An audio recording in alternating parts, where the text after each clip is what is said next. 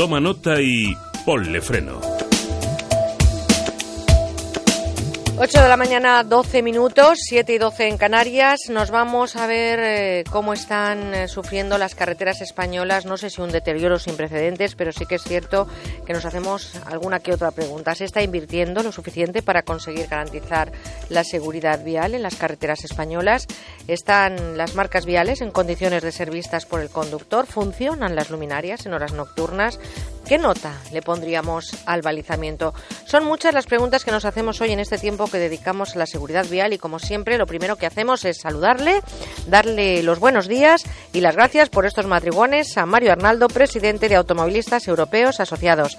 Querido Mario, buenos días. Muy buenos días y muy agradables el despertar con con todos los amigos de Con Buena Onda y contigo. Muchas gracias, es un placer estar contigo también a estas horas porque analizamos los datos de la seguridad de la seguridad vial y si me permites vamos a empezar contando la última hora que nos acaban de decir desde la DGT, desde el día 14 a las 13 horas, a las 15 horas, cuando empieza la operación hasta ayer a las 8, ese es el último dato que tiene la DGT, seis accidentes con 10 fallecidos y cinco heridos hospitalizados.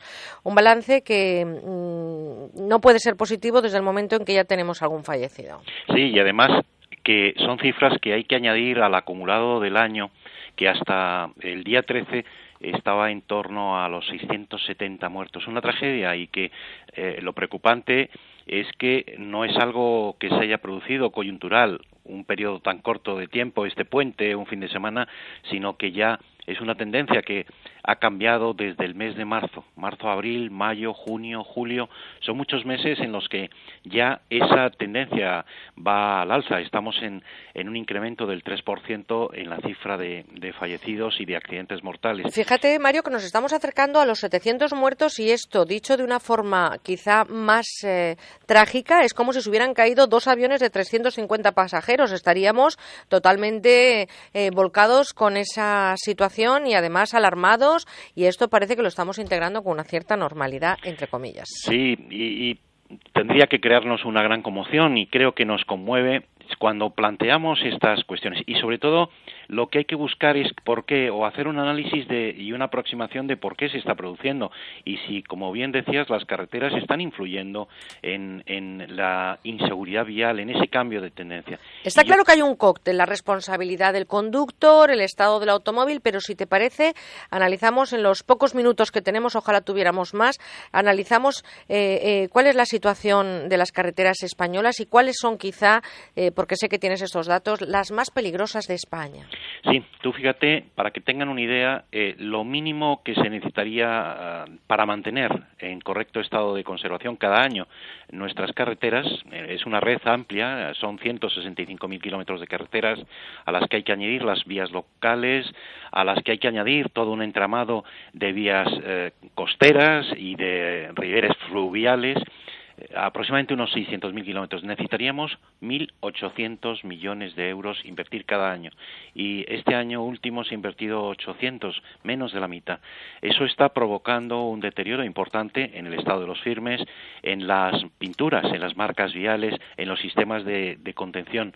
Y eso hace que, mm, bueno, pues que eh, a pesar de que nuestra red viaria eh, en los 30 últimos años ha descendido el índice de peligrosidad, es decir, nuestras carreteras son más seguras que hace 30 años, pero sin duda eso ha contribuido a que en la red principal se ha desdoblado. Todavía sigue habiendo demasiados puntos negros, demasiados tramos de concentración de accidentes. Nosotros hemos localizado en un estudio que, hemos realizado este año eh, con datos del Ministerio de Fomento que en la red de carreteras del Estado eh, hay 160 kilómetros de carreteras convencionales y autovías que están localizados en 47 vías y que eh, tienen un índice de peligrosidad eh, diez veces superior a la media nacional.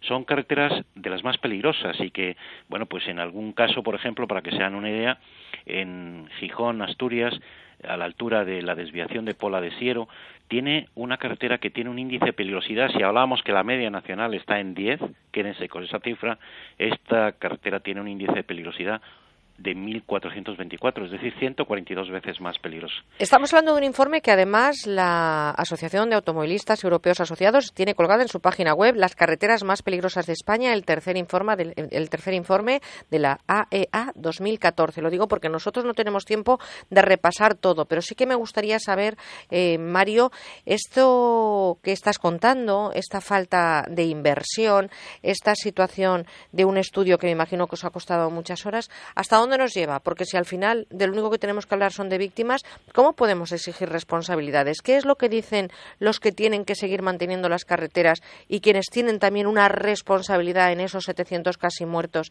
que llevamos desde principio de año? Pues fíjate que yo eh, comprendo que estamos en una situación de restricción presupuestaria. Tú has apuntado algunos datos. Muchísimas de las carreteras eh, no tienen alumbrado por la noche y estamos hablando de autopistas y de autovías que no tienen alumbrado y que es importante si ese alumbrado no eh, encima no la marca vial no se ve pues estamos generando una situación de, de, riesgo y el factor humano como bien has dicho sí está presente pero también la administración tiene responsabilidad las carreteras es verdad que no matan pero también pueden contribuir y podemos contribuir eh, en un mejor mantenimiento a reducir esos accidentes de, de, con víctimas y a esa tragedia.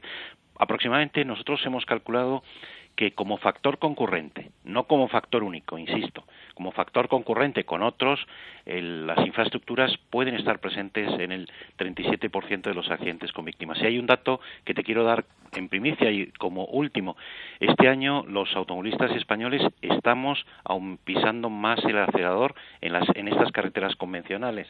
Para que tengan ese dato, hasta el mes de julio, si el año pasado la velocidad media real a la que hemos circulado en estas carreteras convencionales era de 79,5, este año es, estamos en 8,2. Es decir, medio kilómetro más de velocidad media a la que hemos, estamos circulando, con unas carreteras que están peor mantenidas, con unos coches que son más antiguos y que también es verdad que no estamos invirtiendo lo necesario, estamos generando una situación de riesgo que además puede hacer que se complique y que esa tendencia, o puede explicar que esa tendencia al alza eh, se esté produciendo. Y además, porque está aumentando la ocupación de los vehículos. Eh, hemos visto eh, una tragedia cinco personas en un coche, en un accidente, un solo accidente contabilizaba cinco muertos.